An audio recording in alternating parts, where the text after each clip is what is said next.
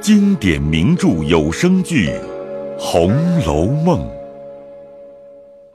第一百一十三回：颤素冤，凤姐托村玉；试旧汉，情碧赶痴郎。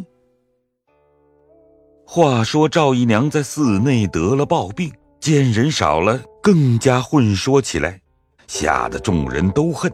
就有两个女人搀着，赵姨娘双膝跪在地下，说一回哭一回，有时爬在地下叫饶，说：“ 打杀我了，红胡子的老爷，我再不敢了。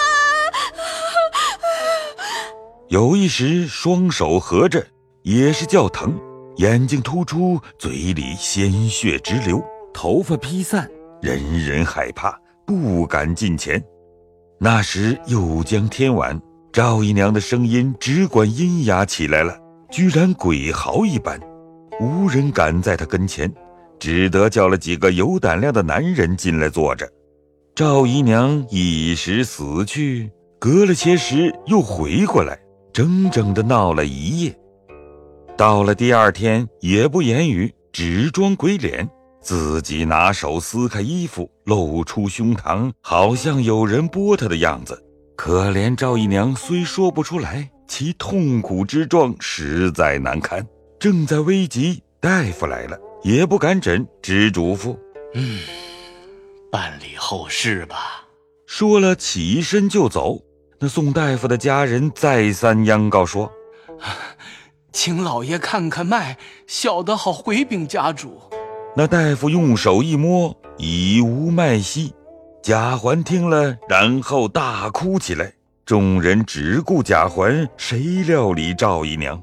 只有周姨娘心里苦楚，想到做偏房测试的下场都不过如此，况他还有儿子的，我将来死起来还不知怎样呢。于是反哭的悲切。且说那人赶回家去回禀了。贾政急派家人去照例料理，陪着环儿住了三天，一同回来。那人去了，这里一人传十，十人传百，都知道赵姨娘使了毒心害人，被阴司里拷打死了。又说是琏二奶奶只怕也好不了，怎么说琏二奶奶告的呢？这些话传到平儿耳内，甚是着急。看着凤姐的样子，实在是不能好的了。看着贾琏近日并不似先前的恩爱，本来事也多，竟像不与他相干的。平儿在凤姐跟前只管劝慰，又想着邢王二夫人回家几日，只打发人来问问，并不亲身来看。凤姐心里更加悲苦。贾琏回来也没有一句贴心的话。凤姐此时。只求速死，心里一想邪魔悉至。只见尤二姐从房后走来，渐进床前说：“姐姐，许久的不见了，做妹妹的想念的很，要见不能。如今好容易进来见见姐姐，姐姐的心机也用尽了，咱们的二爷糊涂，也不领姐姐的情。”反倒怨姐姐做事过于苛刻，把她的前程去了，叫她如今见不得人。我替姐姐气不平。凤姐恍惚说道：“我如今也后悔，我的心忒窄了。妹妹不念旧物，还来瞧我。”平儿在旁听见，说道：“奶奶说什么？”凤姐一时苏醒，想起尤二姐已死，必是她来索命。被平儿叫醒，心里害怕，又不肯说出，只得勉强说道：“我神魂不定，像是说梦话，给我捶捶。”平儿上去捶着，见个小丫头子进来，说是刘姥姥来了，婆子们带着来请奶奶的安。平儿急忙下来说：“在哪里呢？”小丫头子说：“她不敢就进来，还听奶奶的示下。”平儿听了，点头。想凤姐病里必是懒得见人，便说道：“奶奶现在养神呢，暂且叫她等着。你问她来有什么事吗？他们问过了，没有事儿，说知道老太太去世了，因没有报才来迟了。小丫头子说着，凤姐听见便叫：“平儿，你来，人家好心来瞧，不要冷淡人家。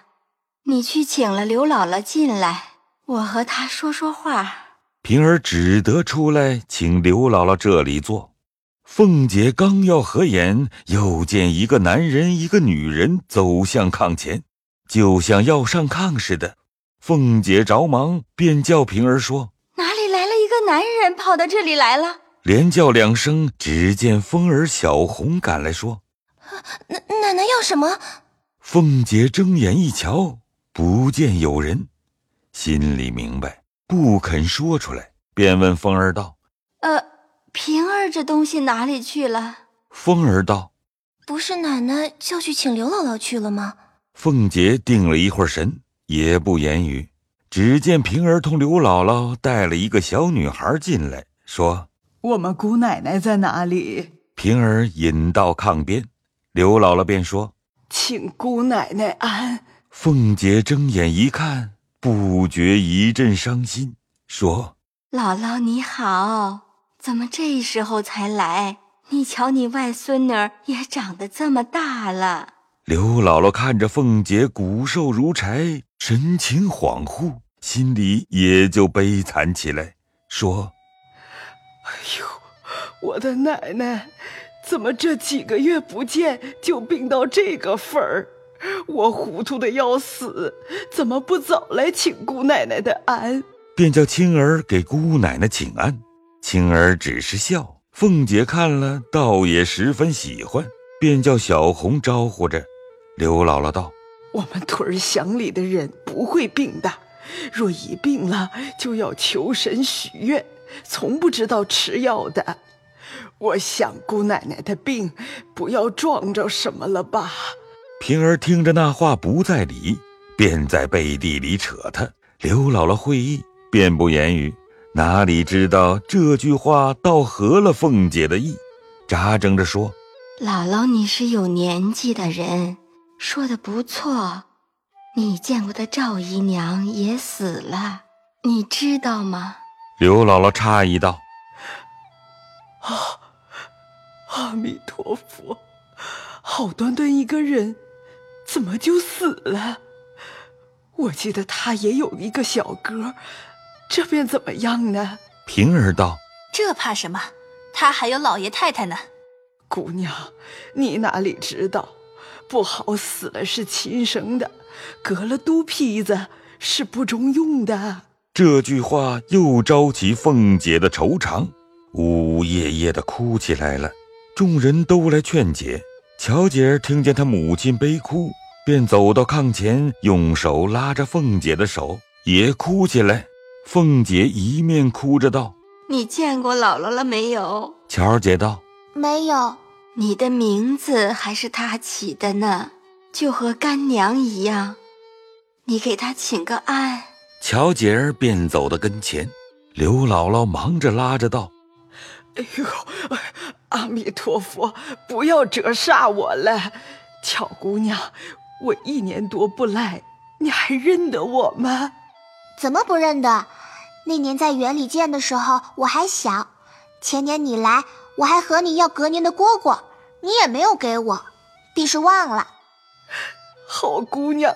我是老糊涂了。若说蝈蝈，我们屯里多得很，只是不到我们那里去。若去了，有一车也容易。不然，你带了他去吧。姑娘这样千金贵体，绫罗裹大了的，吃的是好东西。到了我们那里，我拿什么哄她玩？拿什么给她吃呢？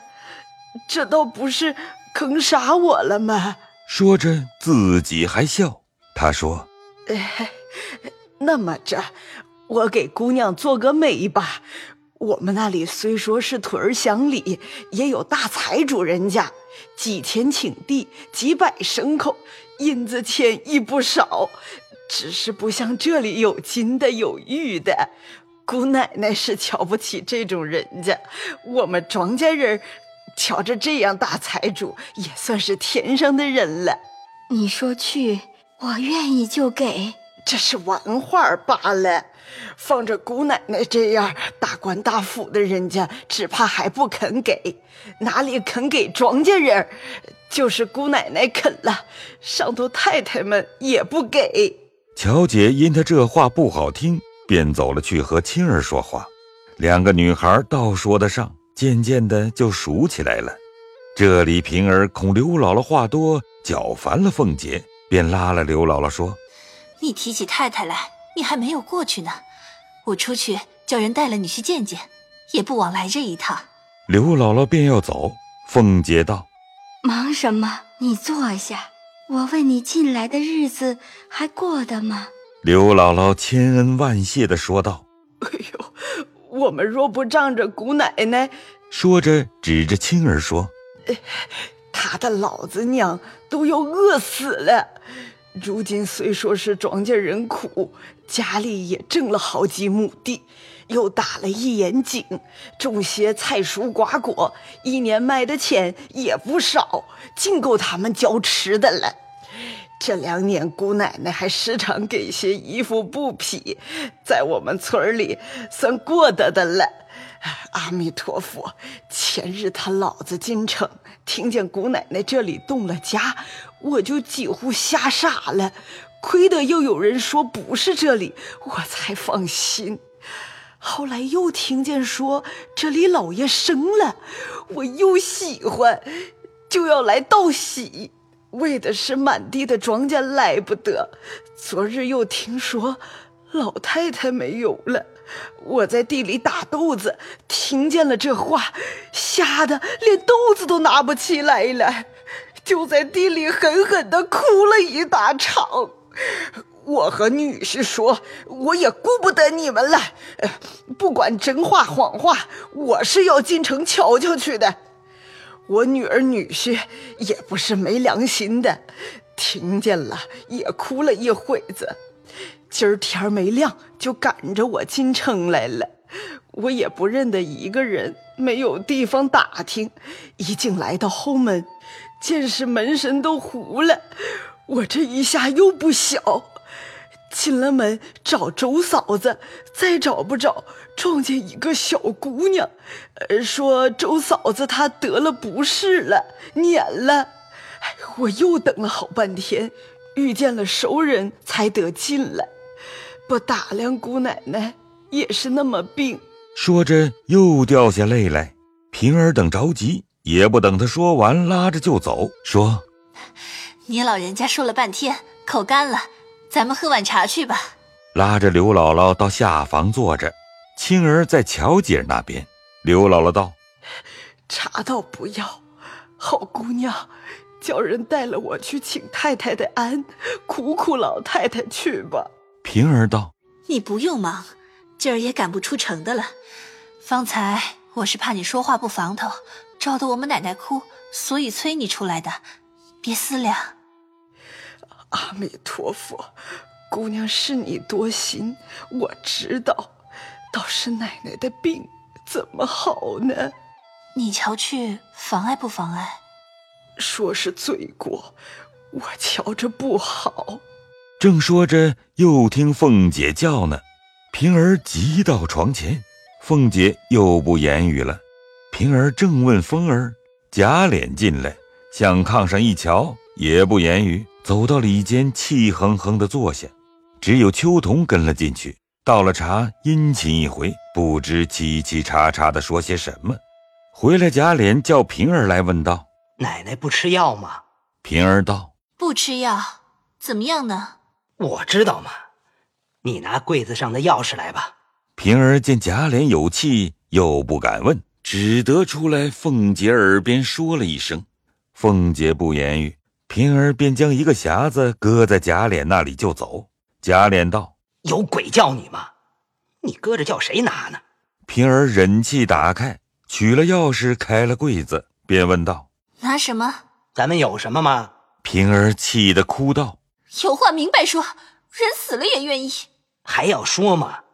头里的事是你们闹的，如今老太太的还短了四五千银子，老爷叫我拿宫中的地账弄银子，你说有吗？外头拉的账不开发使得吗？谁叫我应这个名？只好把老太太给我的东西折变去罢了。你不依吗？平儿听了一句不言语，将柜里东西搬出。只见小红过来说：“平姐姐，快走，奶奶不好呢。”平儿也顾不得贾琏，急忙过来，见凤姐用手空抓，平儿用手攥着哭叫。贾琏也过来一瞧，把脚一跺道：“嘿，若是这样，是要我的命了。”说着掉下泪来。凤儿进来说：“外头找二爷呢。”贾琏只得出去。